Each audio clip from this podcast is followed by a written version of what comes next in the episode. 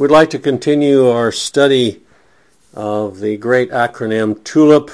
Tonight we've had a message from this series, Total Depravity, the T. We've also had a message on unconditional election, the U. And tonight we'd like to go to the middle one of these great truths. Uh, the old church fathers called it limited atonement. I am more in preference to call it particular redemption. So we're going to look at that for a few minutes tonight. And if I could direct your attention to the book of Matthew, Matthew chapter 1, and I'd like to begin reading with verse 19 of this wonderful passage of Scripture. Joseph, the husband of Mary, the mother of the Lord Jesus, the woman that was chosen before the foundation of the world to be the woman that would carry this wonderful seed, uh, the Messiah, the Savior of his people. When Joseph realized that she was with child, uh, he was greatly concerned, and yet it tells us that he was a just man. Verse 19, then Joseph, her husband, Matthew chapter 1, verse 19, and Joseph, her husband, being a just man and not willing to make her a public example, was minded to put her away privately. But while he thought on these things, behold, the angel of the Lord appeared unto him in a dream, saying, Joseph, thou son of David, fear not to take unto thee Mary thy wife, for that which is conceived in her is of the Holy Ghost.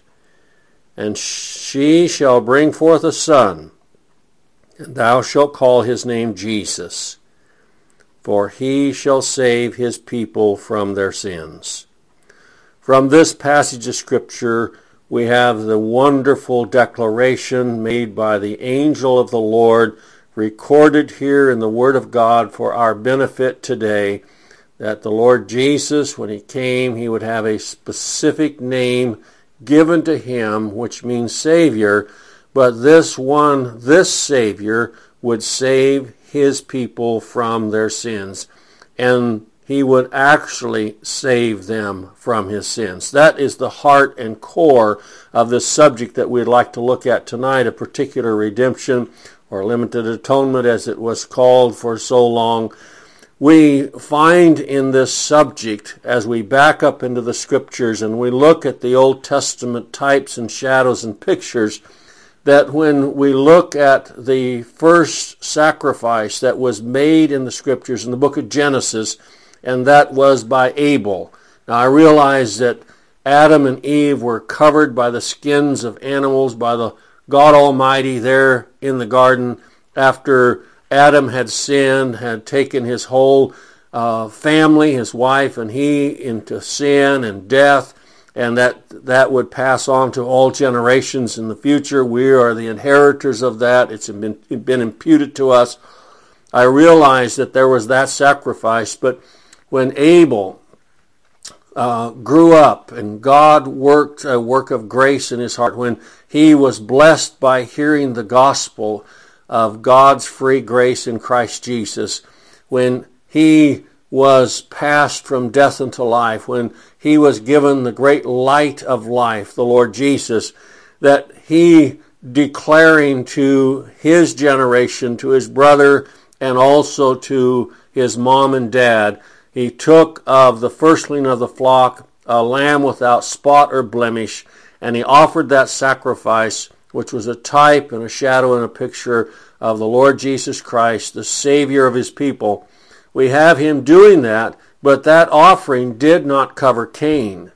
It was an offering that was for Abel. The Lord Jesus shall save his people from their sins. Many years later, we find that Abraham's offering did not involve Ishmael. Isaac is called Abraham's son, is thine only son. So that offering was there, and Isaac became a true picture of the Lord Jesus as he was uh, bound and placed in the place of an offering. And then we find that Abraham was stopped and there was a ram caught by his horns in a thicket, and that was used and a picture of the substitute, the Lord Jesus. But as we move through the scriptures, we find the Passover was instituted in the book of Acts, chapter 12, and uh, the Passover lamb was not made known to Egypt. It was made known unto Israel, and it was the blood of that lamb that was applied to the doorposts and lintels of the house of Israel by the householders, as uh, it was described the uh, Lord would pass through the land, and when I see the blood, I will pass over you. All the scriptures that uh, the sacrifices that were offered at the tabernacle were not offered for any of Egypt or any of the inhabitants of Palestine, but it was specifically for Israel. A picture Israel is the church, the sacrifices are for the church, and we find that as we move through these verses of Scripture uh, in our lesson tonight, we find that that is uh, com- the completion is found in the New Testament about those Old Testament types and shadows. In the book of Matthew, chapter 20, again, in the book of Matthew, chapter 20, and we find there in verse 28, the Lord Jesus spoke, as we find it recorded in our Bibles, even as the Son of Man came not to be ministered unto, but to minister and to give his life a ransom for many. There are ample opportunities for the Lord to share with us that if he was actually going to die for everybody in the world, there was ample opportunity for him to share that information with us, but we never find the Lord Jesus ever sharing that kind of information. In fact, just the opposite, that he would uh, give his life a ransom for many. One verse of scripture that is so taken out of context and that's John 3:16 and so many people rush right to that to say that Jesus died for everybody and never look at what that passage of scripture is containing or what it's about where in that passage where we see the Lord Jesus dealing with a Pharisee, a ruler of the Jews. His name is Nicodemus. And among that people, we find that there was no room for anybody outside of national Israel ever to be saved. And the Lord Jesus Christ comes up and says, For God so loved the world. Now, he did not say that he loved the world so much that he was going to die for everybody, but some people out of every nation, kindred, people, and tongue, God would make sure uh, that they would hear the gospel because their names were written down in the Lamb's book of life. He's bringing something to Nicodemus that he was not able to comprehend. In fact, many of the folks, the religious folks during the time of the Lord Jesus upon this earth, and afterwards when the apostles were writing, Paul and the rest of the New Testament was being written, we find that most Jews could not comprehend that the Gentiles had any part or any of the Gentiles had any part in the covenant of grace. But we find that throughout the Old Testament they were it was just hidden from them. They couldn't see it. So that one verse of scripture is just taken out of context, and we find the Lord Jesus when he speaks for himself, he continuously brings up the point that he's going to lay down his life a ransom for many.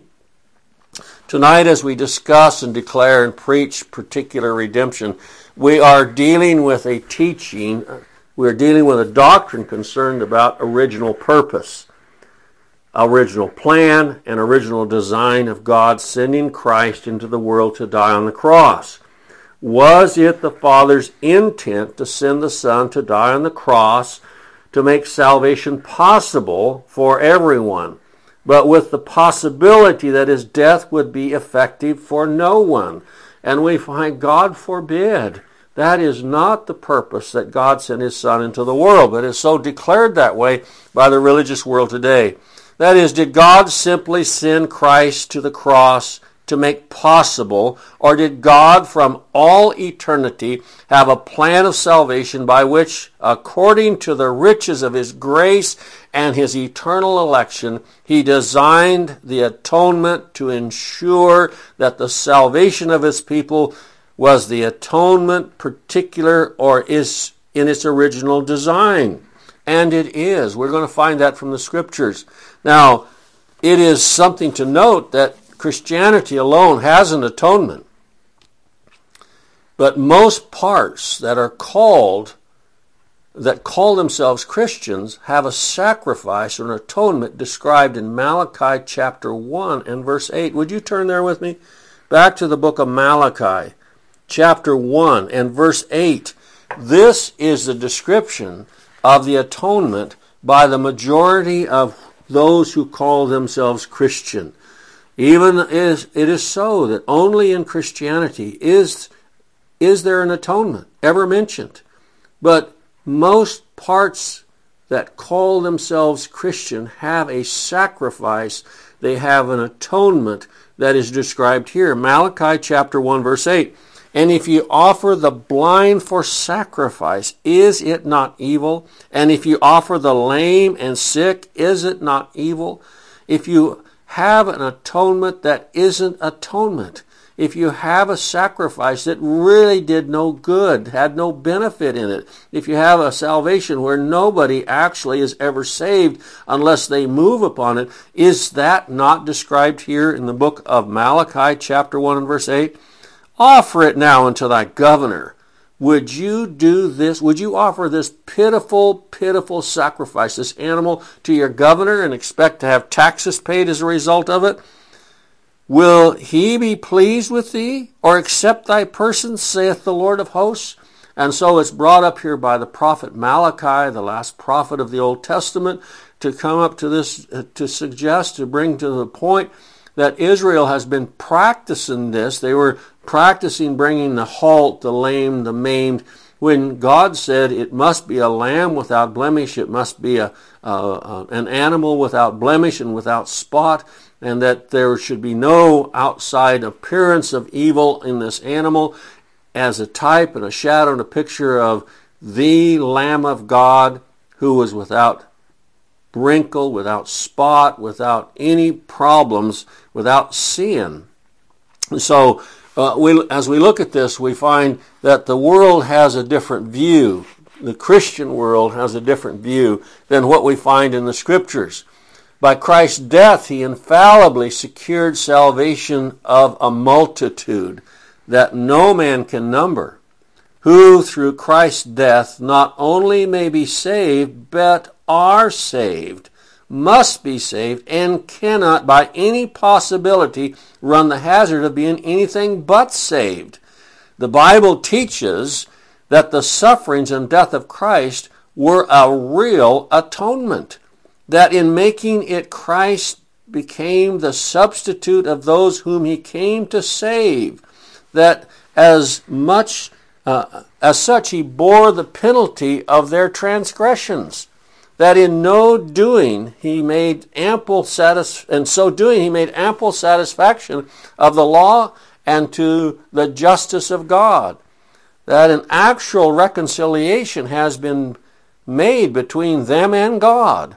And all this was planned and purposed apart from anything those he died for did. It's not works of righteousness which we have done that cause God to do anything. In fact, those things, those works of righteousness which we are done, are nothing more, as we find in the Scriptures, than filthy rags as dung. In the book of Romans, chapter 9, and we've read this passage a number of times in these studies, in the book of Romans, chapter 9, we find the Holy Spirit moved upon Saul of Tarsus, saved and became Paul the Apostle.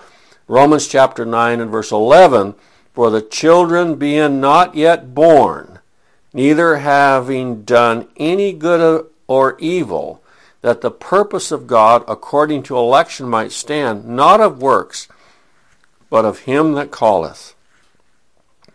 It was said unto her, The elder shall serve the younger. As it is written, Jacob have I loved, but Esau have I hated. The scriptures are filled with passages uh, that share with us the actuality of Christ's death on the cross and what it covered. More appropriately, who it covered. If you'll turn with me to the book of John, John chapter 6 and verse 37. John chapter 6 and verse 37. We find these words that the Lord spoke when he is speaking here in this wonderful passage of John chapter 6. In verse 37, All that the Father giveth me shall come to me, and him that cometh to me I will in no wise cast out. There's one thing certainly we can see that there is not one person in hell that God ever gave to the Son to die for, to give his life a ransom for, that ever came to Christ. They will not come, they shall not come unless they're moved upon by God. And here we have all that the Father giveth me shall come to me, and him that cometh I will in no wise cast out. In verse 39 of that same chapter, chapter 6 of the book of John, and this is the Father's will which hath sent me, that of all which he gave me, or hath given me, I should lose nothing, but should raise it up again in the last day. So every one that was given to the Son by the Father, he has promised that in that day he will raise them uh, from the grave. He will raise them in time also spiritually, and that uh, his work of grace will be in their heart.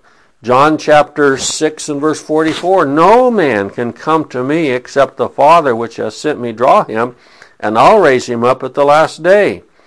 It is written in the prophets, and they shall be taught of God. Every man therefore that hath heard and hath learned of the Father cometh unto me.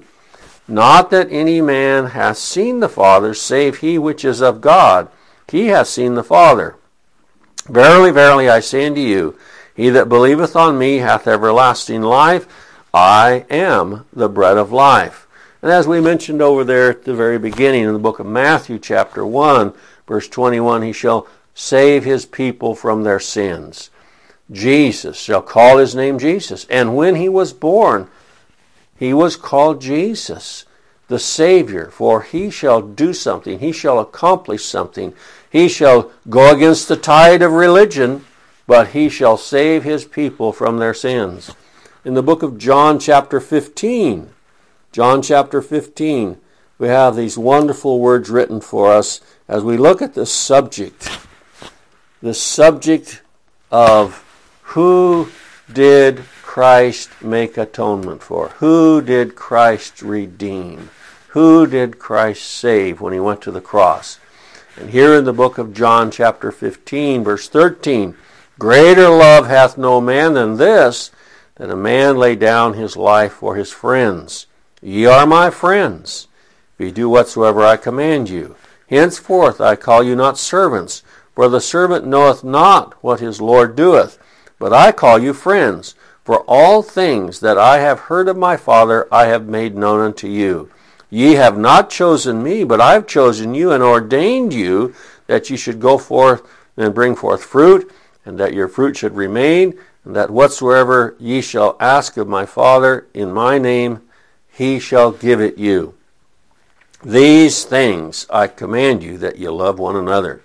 So we have uh, the uh, the Lord Jesus, a man no greater love hath a man that lay down his life for his friends.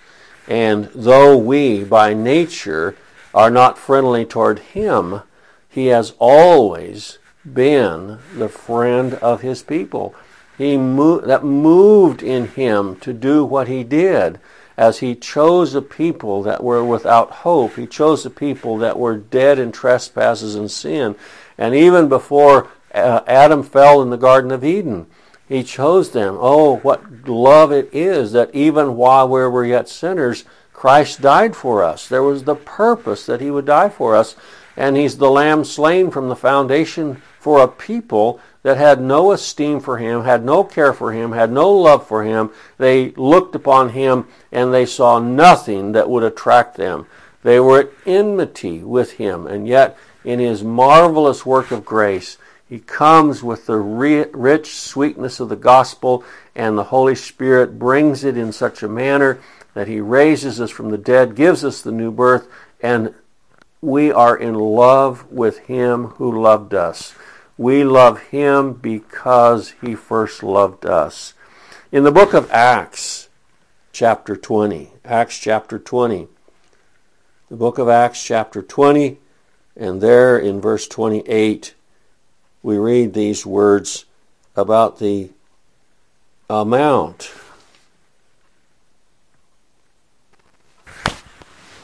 the number, the group, the people that Jesus purchased with his own blood. Take heed, Matthew, excuse me, Acts chapter 20, verse 28. Take heed, therefore, unto yourselves and to the flock over which the Holy Ghost hath made you overseers to feed the church of God. Now, this last phrase is so important. It gives the reason for the rest, which he, which he, which the Lord, which the Lord Jesus Christ, which God hath purchased with his own blood. He purchased the church, and the problem, pro- problem was so significant that the only redemptive price that could be paid to pull them out of such a great pit was the blood of the Son of God.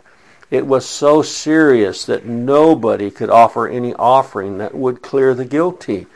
The offering that Abel brought only declared in a picture but that offering did not take care of any of his sins or anybody else's. And all the offerings offered in the Old Testament, the sacrifices that were made in the Old Testament, and even though they were ordained of God to be practiced and performed, there was not anything in them that saved anybody. It was not the blood of bulls and goats that could take away sin, and it's not the blood of another human being the natural descendant of Adam. It's the blood of the Lord Jesus Christ, the God man, Emmanuel, God with us, that can redeem us, that can purchase us. So the blood of Jesus Christ hath purchased the church, which he hath purchased with his own blood. So it is a known assembly, it's a known group, it's a it's a people of God. It's a people that God chose in Christ before the foundation of the world. As we find over here in the book of Ephesians, the book of Ephesians, chapter 1. Ephesians chapter 1 and verse 4 it says, According as he hath chosen us in him before the foundation of the world, that we should be holy and without blame before him in love he hath chosen us in Him. There was a choice made by God. Now, let me put it this way if God had not been involved in the redemption of His people, nobody would ever be saved. The fall is so serious, and the mind and the heart of mankind is so depraved, so sinful, so dead in trespasses and sins, so darkened, uh, so everything that there's not one piece that would ever turn to God. Now, in religion, we turn to a God, but we don't turn to the God. It takes the quickening of the Holy Spirit, it takes uh, the work of God. He is the very author and finisher of all of salvation. He's the author and finisher of our faith. We have none less given to us and we have to have a quickening, we have to have a resurrection before we'll ever believe uh, God. Uh, we'll ever trust Him. He has to make us alive in order to do that. We, uh, we don't trust Him and then He saves us. He saves us and then we trust Him. According as He hath chosen us in Him. And then in the same book, in the book of Ephesians, chapter 5, Ephesians chapter 5 and verse 25, let's read that. Husbands, love your wives, even as Christ also loved the church and gave himself for it, that he might sanctify and cleanse it with the washing of the water by the word, that he might present it himself a glorious church, not having spot or wrinkle or any such thing, but that it should be holy and without blemish. So ought men to love their wives as their own bodies. He that loveth his wife loveth himself. And we, we notice in here in the very uh, verse 25 of our reading, and gave himself for it. Husbands, love your wives, even as Christ also loved the church and gave himself for it. How this directs the husband uh, in his love for, or the need for his love for his wife. Uh, so much time is spent on so much counseling, and yet the gospel is the best counseling. Christ is our best counselor. And it just shares with us this is the kind of love we should have for our wife. And it can't even, it pales. Even the best pales compared to the love that the Lord Jesus had for the church, and He gave Himself for it. He gave His life for it. He shed His blood for it. He came to this earth for it. He uh, walked the path that was directed from the council halls of eternity for it. He gave his life a ransom for the church, for the many. By nature, we just cannot allow God to be the author and finisher of our faith. We need to be involved.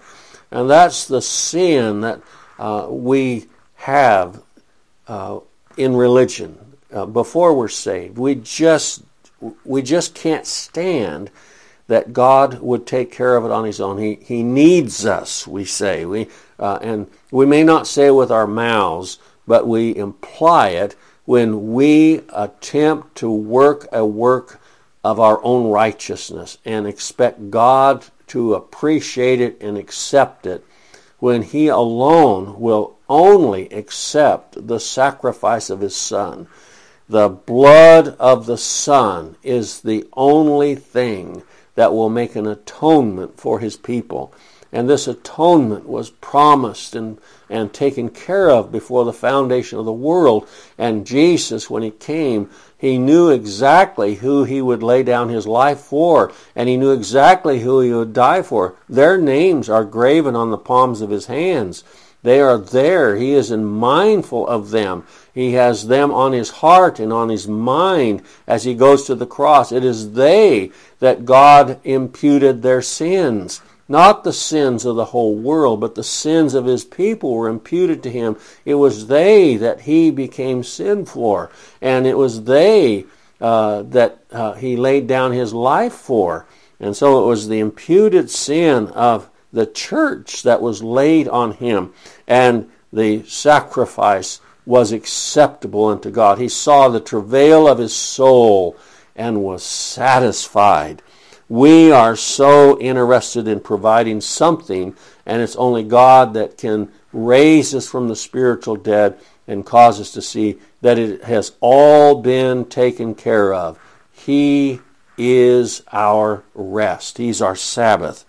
In God's salvation, He is all our salvation. He is every bit of it. Would you turn with me back to the book of uh, 2 Samuel? 2 Samuel. We find at the opening of this passage of Scripture, it's called the last words of David, and there would be no greater words than you and I could utter. Uh, in our closing days, in our closing moment, in the uh, moment that God calls us home. And the last words we give to those around our bed, or the last words we give to those out in the field if we die there, or wherever we are, that we have this uh, word that David gives us. It, it says in verse 1 of 2 Samuel chapter 23, Now these be the last words of David. And then in verse 5, Although my house be not so with God. It, that, that's true with all of our homes, all of our houses, all of our families. There's just uh, a plethora of them that don't know the first thing about salvation. They're very religious, no doubt.